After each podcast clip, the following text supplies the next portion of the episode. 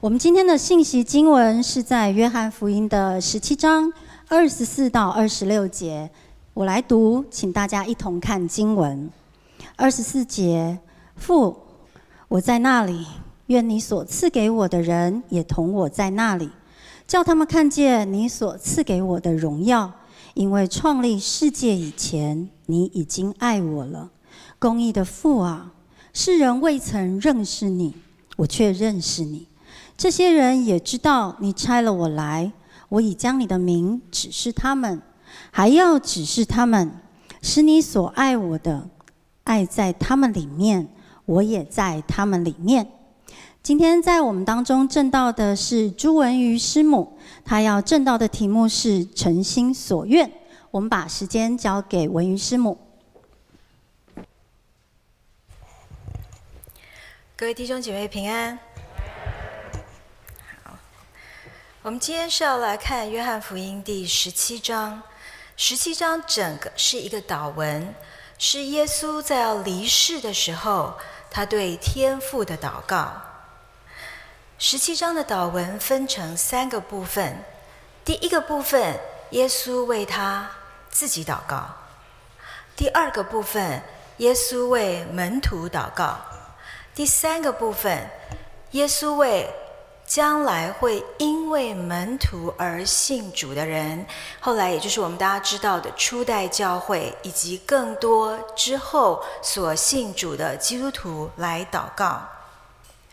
我们就从最开始来看，最开始的第一节到第五节是耶稣为他自己祷告。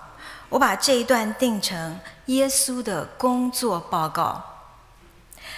第一节到第五节说，耶稣说了这话，就举目望天说：“父啊，时候到了，愿你荣耀你的儿子，使儿子也荣耀你，正如你曾赐给他权柄，管理凡有血气的，叫他将永生赐给你所赐给他的人，认识你独一的真神。”并且认识你所差来的耶稣基督，这就是永生。我在世上已经荣耀你，你所托付我的事，我已成全了。父啊，现在求你使我同你享荣耀，就是未有世界以先，我同你所有的荣耀。这一段有一个重点，就是荣耀。时候到了，耶稣要上十架了，救赎计划要完成了。这个救赎计划是给所有信耶稣的人，他们会跟耶稣进入永生。这个救赎计划是因为最早在创天地的时候，天父已经完成、已经计划好的计划，所以这个计划不会失败。而借由耶稣完全的顺服，这个计划现在将要执行。在这一段祷文里面，有耶稣的过去、现在跟未来，透过受死、复活来完成这样的救赎计划。这个计划会完成，会成功。所有信耶稣的人必然会在这个救赎计划当中。得到永生，同时这五节也说明了，耶稣在创世以前已然存在，然后他道成肉身，完成了救赎之功。这个祷词这一段祷词有什么特别？我们很多人在祷告的时候，常常会说：“我好像在自言自语。”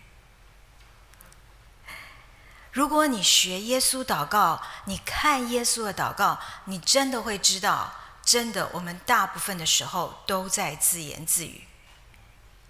耶稣教我们祷告用主祷文，我们刚才念过，所以我就不放了，考验大家的记忆。主祷文的一开始，我们在天上的父，然后呢，愿世人都尊你的名为圣，愿你的国降临。愿你的旨意行在地上，如同行在天上。我不知道你有没有注意，耶稣一开始祷告，他是为上帝祷告，不是为自己祷告。我们通常的祷告，我们只有想到自己。可是耶稣一开始的祷告，他为神祷告，这一段英文像是赞美，中文像是祈求。可是，在祷告的一开始，耶稣非常清楚地说出来，他这个祷告的对象是谁？这是一个有沟通的祷告，对象是神，祷告的人是自己。在今天这个一到五节，我觉得是耶稣的工作报告。耶稣非常的清楚地说。他是在什么样的地位？他有什么样的托付？他完成什么样的责任？这个是神什么样的计划？然后他告诉神：时候到了，我要开始执行这个计划，而我已经完成什么样的计划？当我们在祷告的时候，我们有想过我们祷告的对象是谁吗？当我们在祷告的时候，我们有想过神给我们的计划、神给我们的托付、神给我们的责任是什么吗？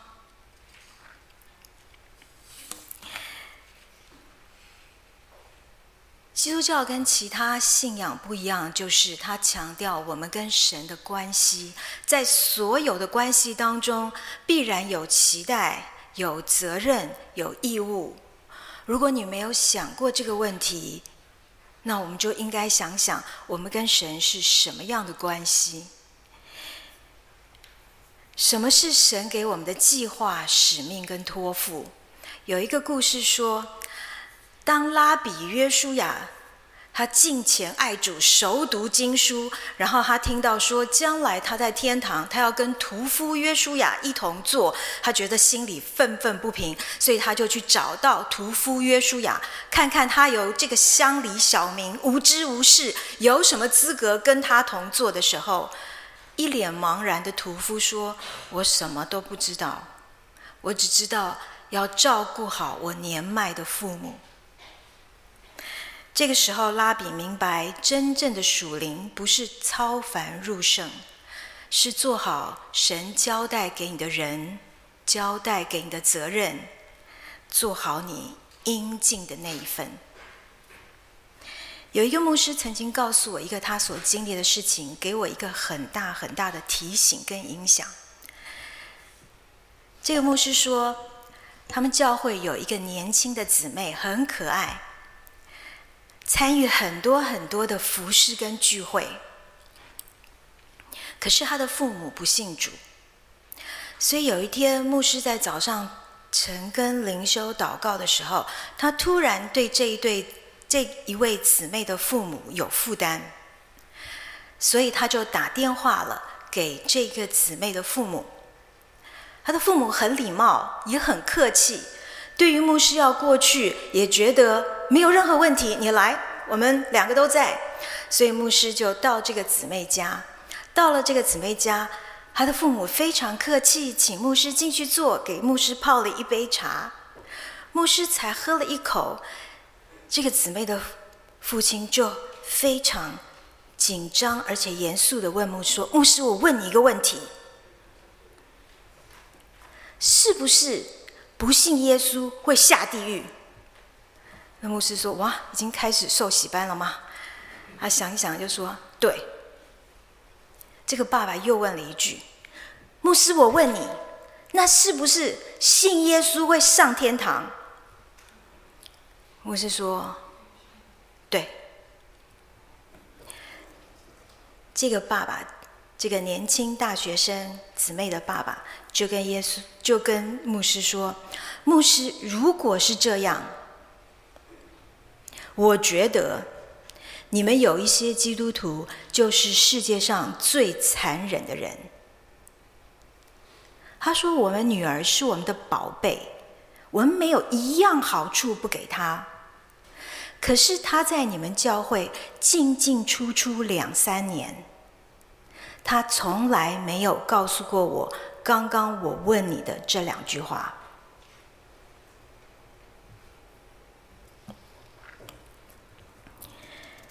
十七章第六节到第十九节是耶稣为门徒的祷告。这里面让我很有印象的就是第十一节，十七章第十一节，他说：“从今以后，我不在世上，他们却在世上。我往你那里去，圣父啊，求你因你所赐给我的名保守他们，叫他们合而为一，像我们一样。”耶稣为了门徒将要面对世上的危险，因为他马上要受死、埋葬、复活，门徒会单独留在世界上。可以想象他们所要受的逼迫，跟他们所要面临的信心危机。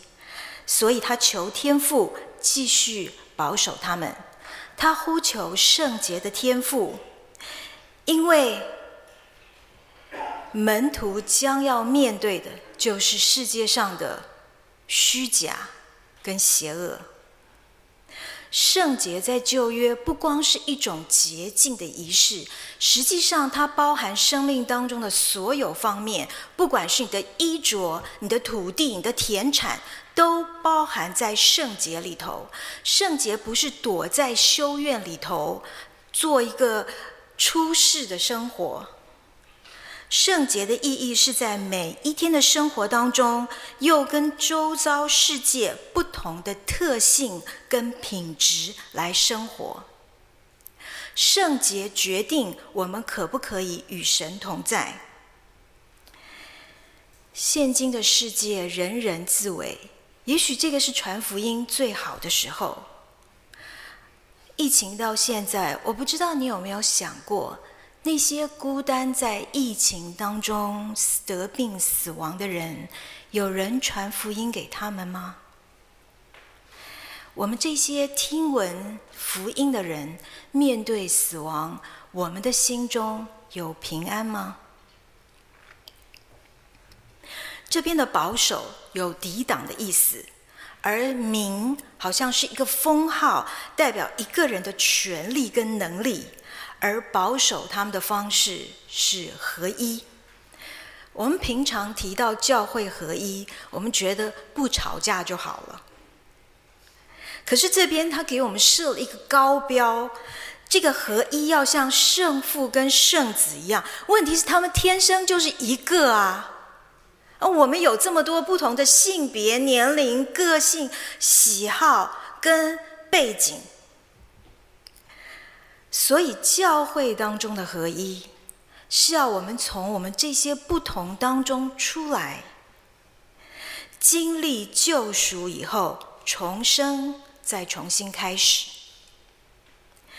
面对与我们为敌的世界，我们有一个共同的目标，就是神跟人的爱。这些使我们合一。我用一个例子来举，也许大家会比较容易理解。最近大家都对 NBA 很有兴趣，因为来了一位贵客。在 NBA 里面，你看这么多的球星，这么多很有能力的球员。他们在各队当中不停地转换，然后你把他们集合起来一起打球。他们为什么能够合作？为什么可以把球传给别人？为什么可以跟别人一起防守？很简单，因为他们有一个共同的敌人，就是他们的敌对。同样的情况，他们有共同的目标，就是那个冠军杯，那个冠军戒指。因为这个原因，他们可以在一起合作无间的打一场球。今天我们每个人都是一个在世界上的 NBA 球员，我们很清楚知道我们的敌对是谁，可是我们也有很清楚的目标跟我们的冠军杯，那个就是对神跟对人的爱。我们与神合一，这个合一不是我们性别、年龄、背景、兴趣各种方式的相同，那个叫统一或者是制式化。实际上，圣父跟圣子也不同，他们也做不一样的事情。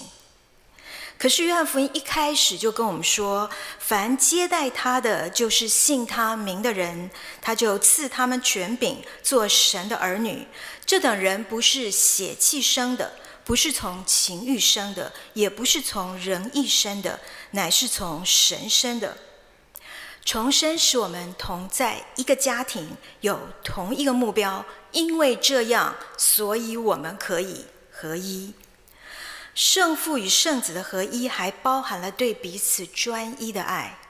圣子完全的顺服，圣父完全的回应。在这一段为门徒祷告的祷词里面，他提到你要找到神所赐给你的人，他或远或近，或多或少。耶稣也只找到了十二个，如果你不算犹大，还只有十一个。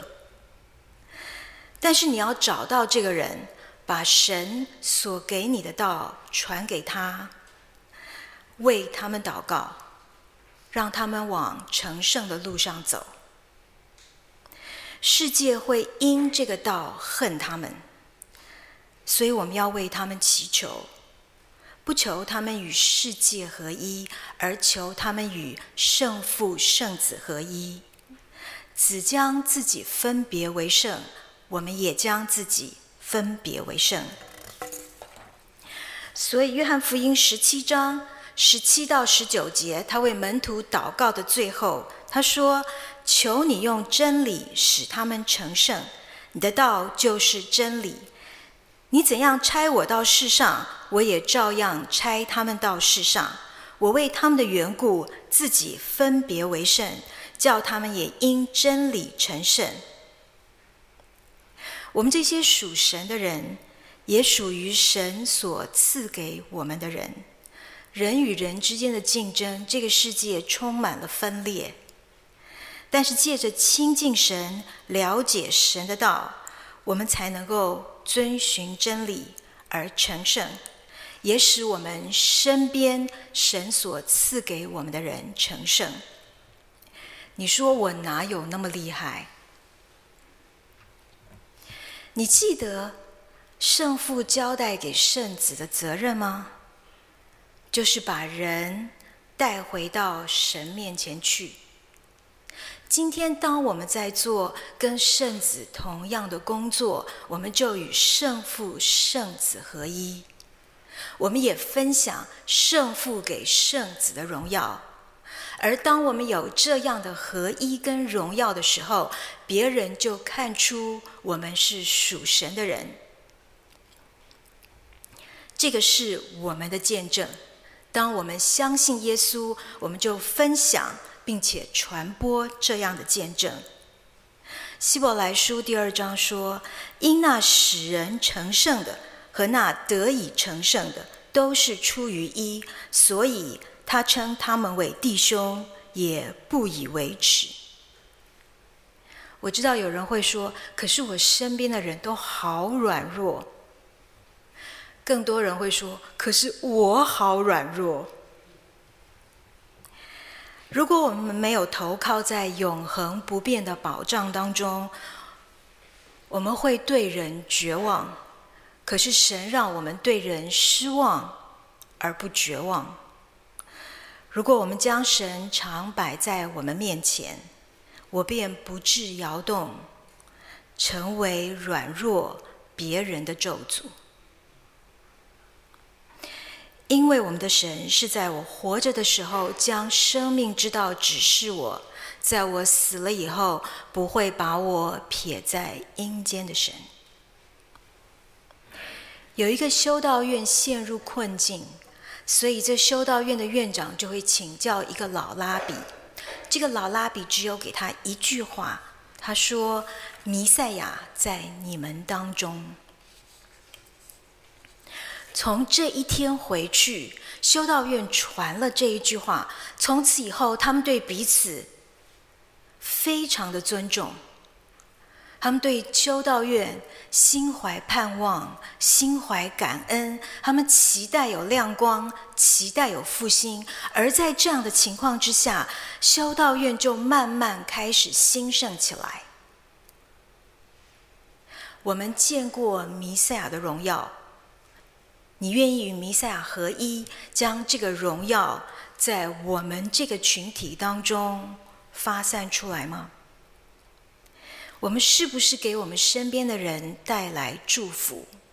刚领会也提到，我们有一个可以给我们祝福的神，我们是不是能够成为这个祝福的信差，成为这个祝福的 messenger？我们如何可以给别人祝福？耶稣给我们祝福不是在嘴巴上，耶稣给我们的祝福是有行动的。他既有人的样子，就自己卑微，存心顺服，以至于死，且死在十字架上。而且，耶稣给我们的祝福是有生命的，因为生命才能结出果实。我们做很多的事情，但是没有果实，因为没有与神的连结。之前我们读约翰福音第十五章，耶稣说：“我是葡萄树，你们是枝子，常在我里面的，我也常在他里面。这人就多结果子，因为离了我，你们就不能做什么。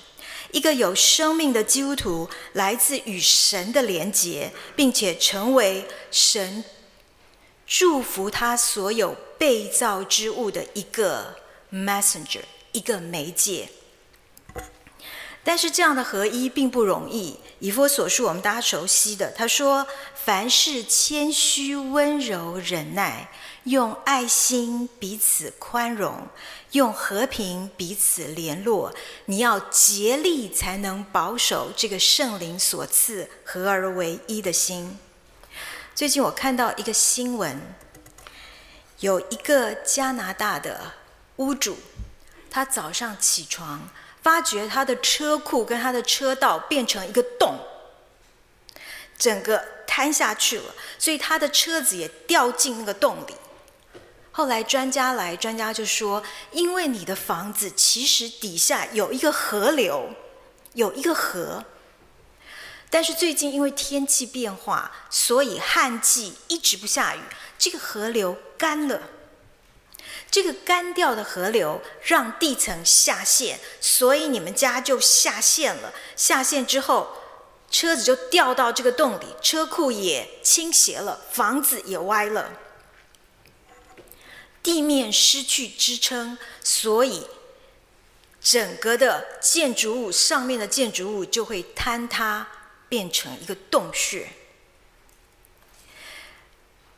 我就想到，其实现在对我们来讲，内在生活是我们最大最大的问题。我们太多的时候，我们在乎的是别人看得见的东西，以至于连教会生活都是更多的计划、更多的聚会、更多的信息、更多的社交、更多的服饰。所以教会里面很多人觉得疲倦，觉得倦怠，觉得失败，甚至觉得要崩溃。这段时间，各个教会大家都在谈疫情之后人的流失。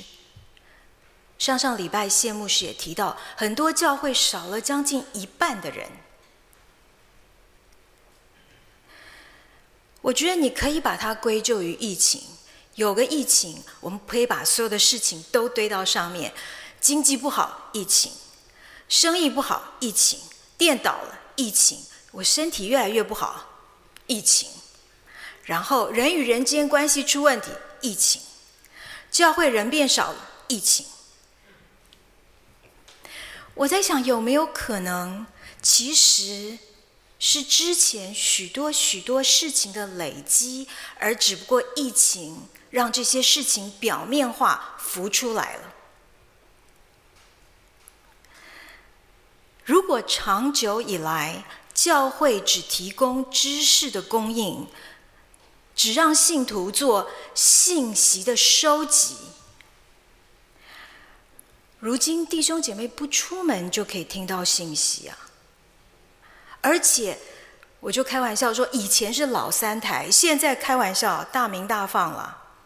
你在家里用一点五倍速都听不完所有的信息。如果这样子，那为什么要来教会呢？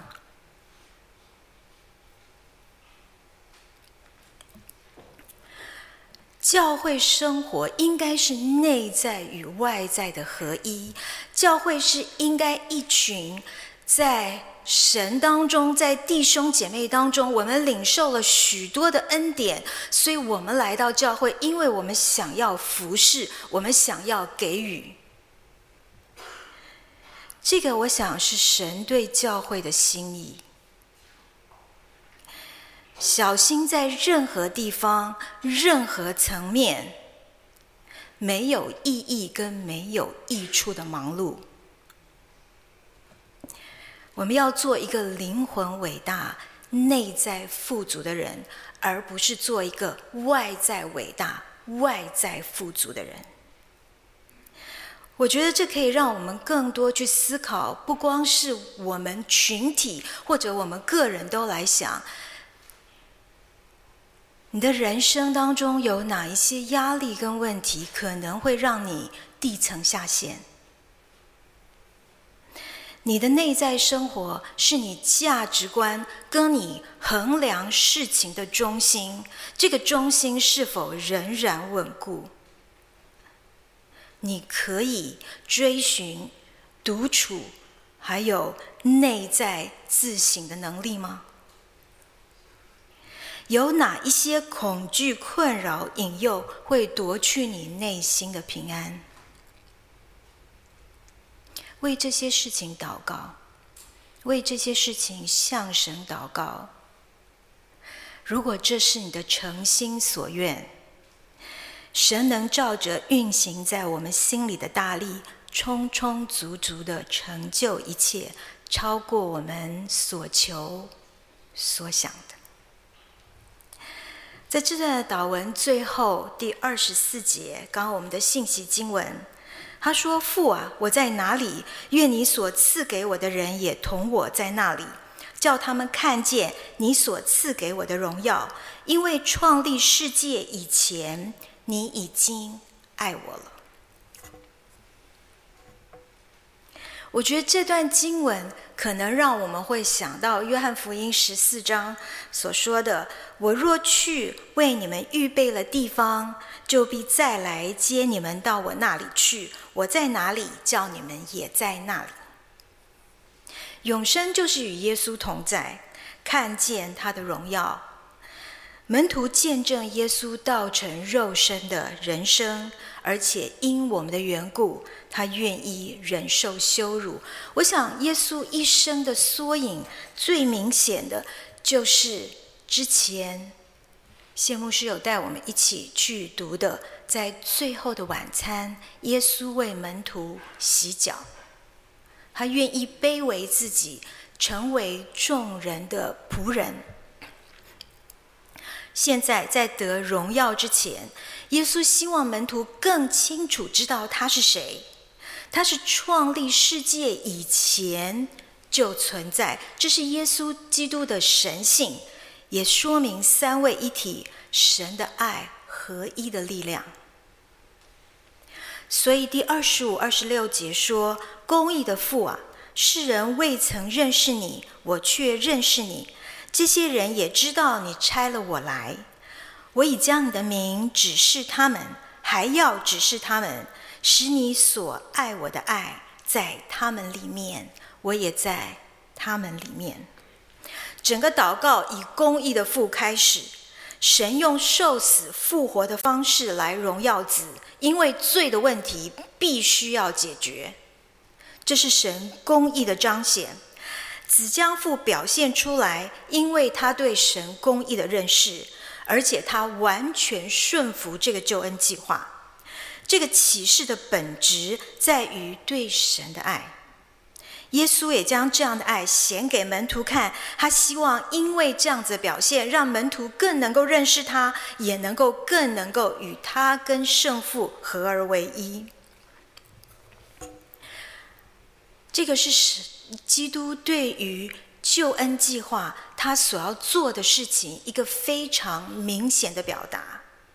可是很多时候，我们现在把这个信仰、这个救赎、这个救恩变成了一个宗教。我们把神变成幸运符，神不被认识，也不被求问，它成为个人的工具跟资源，或者你按照自己的思想跟意愿来了解神。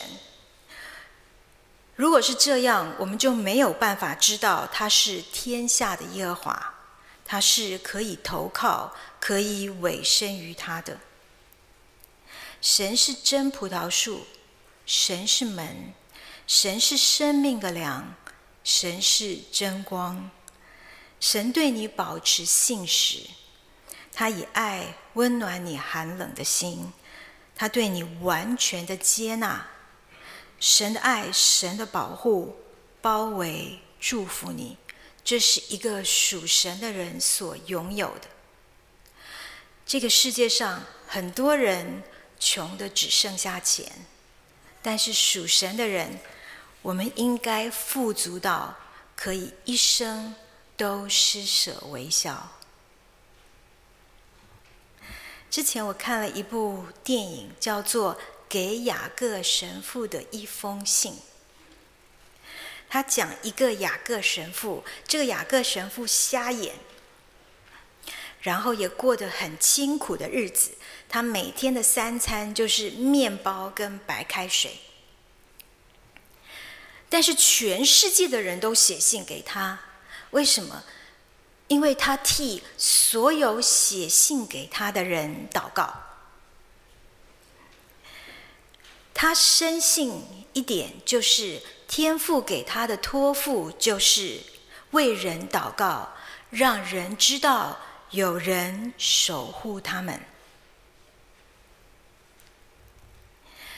对他来说，这个使命超越了金钱，超越了居住环境，超越了身体的有限。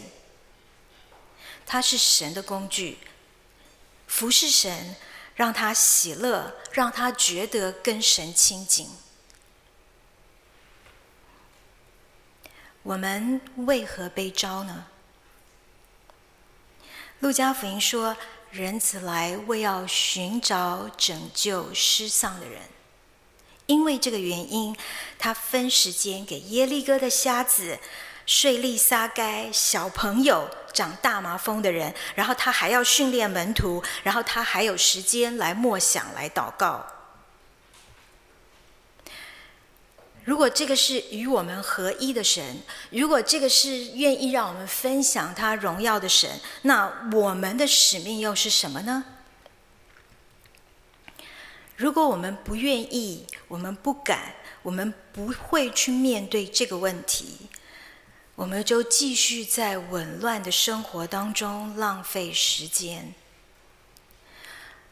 如果你视谁时间为神给你的恩典，我们就要小心的每天运用。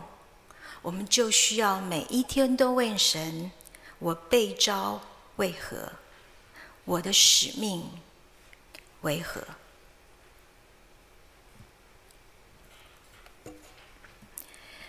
我在读约翰福音十七章，耶稣要离开前的祷告的时候，我自己有很多的思考跟反省。现在我自己我也面临一个服饰的转换。我用十七篇来想，我会如何祷告呢？从二零二零零二零二到东福，现在东福快要三岁了。这个三年在东福，神对我的期待、计划、托付是什么呢？我有没有完成？我有没有顺服？我有没有忠心？神交在我手上的人，我有没有让他们更爱神、更认识神？他们面对这个邪恶虚伪的世界，我能不能让他们更相信真理，更活出盼望？更重要的，我希望他们能够去鼓励、陪伴、帮助更多的人走成圣道路。我在东福没有粉丝，我以此为荣。我带过的人里面有两个人曾经对我说：“为我祷告，愿感动你的灵加倍感动我。”我为这个感恩。我希望大家看到的是渺小的我，可是是一个伟大的神。所以他们可以做比我更多、更好、更大的事情。今天有很多人为神大发热心，他说：“我要为神做这个，我要为神做那个。”但是我觉得，我觉得我们应该要想的，不是我要为神做什么。而是能够把神放在首位，不断的去寻求神要借着我来为他做什么。我常讲，如果神愿意，我什么都可以做，扫厕所也可以做，虽然不专业，但是也蛮有经验的。求神帮助我们把人生的主主词从我变成创造、拯救、带领、使用我们的神。我们愿意为神做工，我们愿意服侍，但是我们的改变还不完全，我们的灵命还不成熟，所以很多的时候我们会专注，还是停留在我。我们会去想，会去做我想要为神做的事情。所以我们需要常常祷告，求神鉴察，帮助我们改变自己，能够把时间的主权、生命的主权完全交在神的手里。神让我们参与他的救恩计划，把不认识神或者是不知道如何去认识神的人带回到天父那里去。所以我们分享。与圣父、圣子的合一，跟这个荣耀，希望在我们的生命中，每一天我们都去寻求、去明白、去顺服、去遵行神要借着我们来成就的事情。有的时候不容易，有的时候不容易。很多人都知道，面对一些服事，我们会抗拒；面对一些人，我们会有情绪；面对一些事情，我们会犹豫。因为我们是这么渺小有限的人，但是愿意我们可以跳过这一切，看到那个从创世以前就定下救赎计划，然后借着完全顺服。爱神的圣子所完成，如今要与我们分享的，就如同刚领会说的，你要的是祝福，还是这个赐祝福的神？我们不是白白领受祝福的人，我们都是一个 messenger，都是一个神借着我们要来祝福受造之物的管道。愿我们在这件事情上与神合一，愿我们在这件事情上面分享神的荣耀。愿我们所有诚心所愿，都是能够让世人更加透过我们看见神的荣耀、神的祝福，所以我们可以一起走成圣的道路，一起分别为圣。我们大家一起祷告。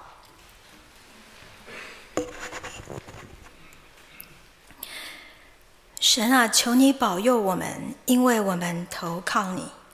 我的心啊，你曾对耶和华说：“你是我的主，我的好处不在你以外。”我将耶和华常摆在我面前，因他在我右边，我便不致摇动。